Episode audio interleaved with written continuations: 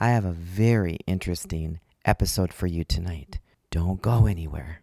Hi, I'm Jeannie, the host of Maximum Desire. Have you lost your desire for intimacy and connection? It wasn't that long ago I lost my confidence and desire for intimacy and connection. After high medical bills and no answers, I went on a journey to find solutions. I've been married over 30 years and overcame my challenges through research and a lot of hard work. I created this podcast to help you ignite the desire and passion for intimacy, feel more confident in and out of the bedroom. Now, if this is you, you've come to the right place. Now let's get started. Before we begin tonight, I just want to do a quick intro. The conversation is with one of my colleagues. He is an attorney uh, in his 40s, happily married, and he's a Catholic man. He's going to share with you the struggles of a married man as a Catholic married man. And I find it so intriguing. Now, you're not going to hear me at all. I'm just going to run this episode and you're just going to hear him speak. But I think it's an episode that a lot of women need to hear because I don't think as women we truly understand what men go through. Before we get started, I would like to share with you I am going to leave in the show notes a special email that you can reach out to me regarding this particular episode. If you would like to get in touch with my guest, please email me at reservedforyou3 at gmail.com. But I will leave that in my show notes. So I really hope that you enjoyed this episode tonight. I came up with this term that I call PMAS. Yes, it's a play on PMS. Um, but I I use the term like this PMAS, post marital act syndrome. That is something that I find describes the phenomenon of being a man, at least. And I would be really interested in exploring how this is experienced by women. But for a, for a married man, at least, um, there is a uh, a cycle, a um, let's just say it's a cycle. There's a there's a progression of emotions and biology and feelings that go on between uh, one one marital act and another.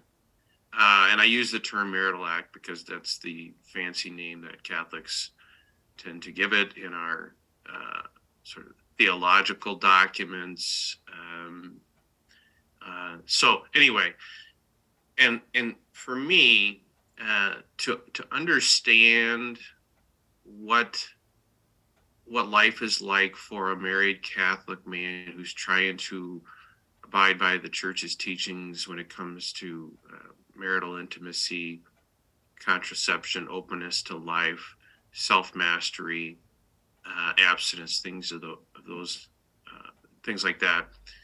Um, I, I, I, I would say from my experience, and let's just take a week time frame is just as an example. Let's suppose that you and your spouse uh, have sex uh, once a week. Let's say sunday sunday to sunday. Sunday let's say so sunday night um, you you have sex with your spouse. And of course the act itself the climax the orgasm all that goes with it is um, you know, sort of the pinnacle of this in terms of the overall pleasure experience I don't I don't want to say endorphins, but the biological biochemical process that goes with it. There's a reason why humans, especially men, crave that and go out of their way to to enjoy that as frequently as possible.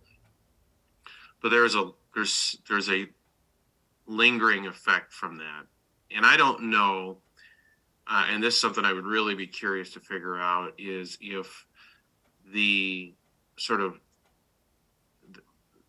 all that comes from from a uh, successful marital act and orgasm and all that if it if it releases uh, energy if it's taking away suffering if you will or tension sexual tension or if it is if it is um, providing renewed health uh, i don't know but so marital act Sunday night. The experience itself is obviously amazing, but really, I would say for 24 hours, for another day, there is something different. Uh, attitude is better. Uh, there's, I wouldn't say it's a tingling, but there's almost a, a numbness, almost a buzz, marital act buzz. I maybe I would describe it on day one. Uh, your attitude uh, is is the highest it will be during that week. Your optimism, joy. Uh, I, I, would I would say that the um, how I look at my spouse is probably at, at its highest, most positive, um, most joyful in the day after.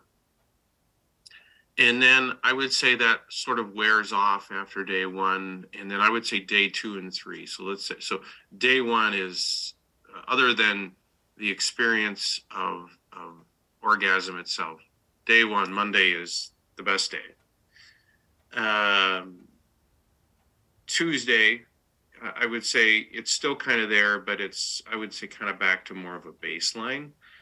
Uh, Tuesday and Wednesday. So day two and three uh, you're, I would say that at a bare minimum, you have an absence of extreme um, sexual urge or or desire. Uh, not that you couldn't or wouldn't um, uh, do it again if you had the opportunity, but the, the, the, desire for it, the whether it's emotional or biological, whatever is, I would say pretty neutral on Tuesday and Wednesday. So let's go Thursday uh, day four, to me, in my experience, uh, is that by Thursday, you're starting to um, to notice it. You're you're noticing the emotional and biochemical um, uh, sexual urge again, and uh, you know, I would say in in sort of the perfect world, day four, day five would be the the, the perfect timing. Um, as a as a normal course uh, how frequently you would be able to have sex with your spouse. Um, so so day four and five um, are um, not unmanageable. They, they, are, and I would say that the the desire is there. I think you know um, you would you would start to really want that. Your body is telling you you want that you're almost starting to feel uh, the tension inside of you. I would I would say it's a physical manifestation. This is not just in your head. I think physically, you can feel your body uh, wanting to experience um, orgasm again or marital act, whatever you want to call it. Um, and uh, it's really, I would say, in this time frame. So by Thursday, Friday, so day four and five, where the the, the desire, the urge becomes strong enough that you start to experience frustration about it. At least I do.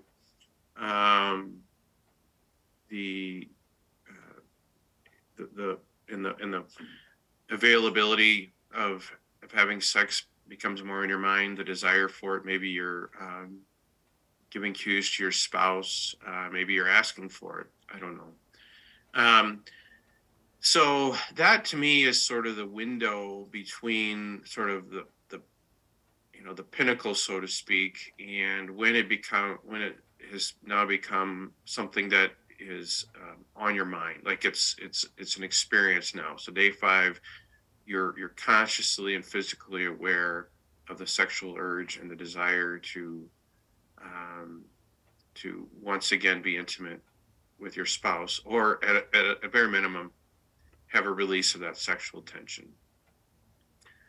So, day six and seven, so Saturday and Sunday, I would say, at least in my experience, and, and maybe this isn't true for everybody, but I would say the that's where the, the tension becomes very noticeable to the extent that it now interferes with um, my my emotions, my thought process, my ability to do work. The urge becomes very strong. Uh, uh, there's a there's a step lost, maybe a couple steps lost in my steps, whether it's going to work, dealing with other people. I can feel myself becoming more irritated and tense. Uh, workouts, I think, are even maybe a little more difficult. But there, there's there is a there is a weight on you. There is a. It feels like you're you're dragging something behind you by that time period, and there is this strong desire for for a sexual release of some sort. And um, and and and for for a Catholic man at least, or anyone that that is of the moral belief that any sexual release uh, outside of the marital act itself is immoral, uh, and that temptations of one form or another, or sin of one form or another, that either facilitate uh, a sexual release or um, replace it or whatever, that that becomes an added weight. So not only are you biologically experiencing the the desire, the need for a sexual release, but at least in my experience, I feel extremely weighted down by the fear, the concern, the worry that uh, I I have no control over when that release is going to happen um, because unless my spouse is able to or wants to, um, I I feel somewhat trapped. I feel like like the walls are sort of closing in on me, and that there are two ways out of this room. One is the desired, the, the, the preferred method, the the moral method, which is intimacy with your spouse, and then there's a trap door behind you that would get you out of that situation, but uh, is, is something that the church doesn't allow us to do. And and in my experience, there is a level of frustration there and fear, maybe fear more than anything else, because I want I want to be out of this room. And my I would prefer to go out the right door. I would prefer to be with my spouse. I would do just about anything uh, to to enable that to happen. Um, but if that's not available, if that's not something that I can do, I feel like then I am trapped between the walls closing in and this uh, un- unlawful exit behind me and and then so what ends up happening then is as i feel the walls closing in i know there's a trap door behind me that doesn't it doesn't get you out of it the situation. It, it, it provides some temporary relief but it's it's temporary relief. And um and so what what ends up happening is the walls close in. It's very easy uh, to um, become frustrated that that the person that controls the, the gate, the, the correct entrance, the correct exit out of here is your spouse. And and sometimes it feels like they um, are not all that worried about you being in there. Or maybe they're not even aware. I think that's this is really where the communication part of this is, is so important is that I don't think that for the most part, our spouses understand that we, we feel like we're in this room that's closing around us because that's not the room that they occupy. Um, and they don't understand why you're knocking on the door constantly because it's maybe it's an annoyance to them. Maybe they're doing other things, but all you know is this I'm in this room, I'm feeling claustrophobic, and I just want out.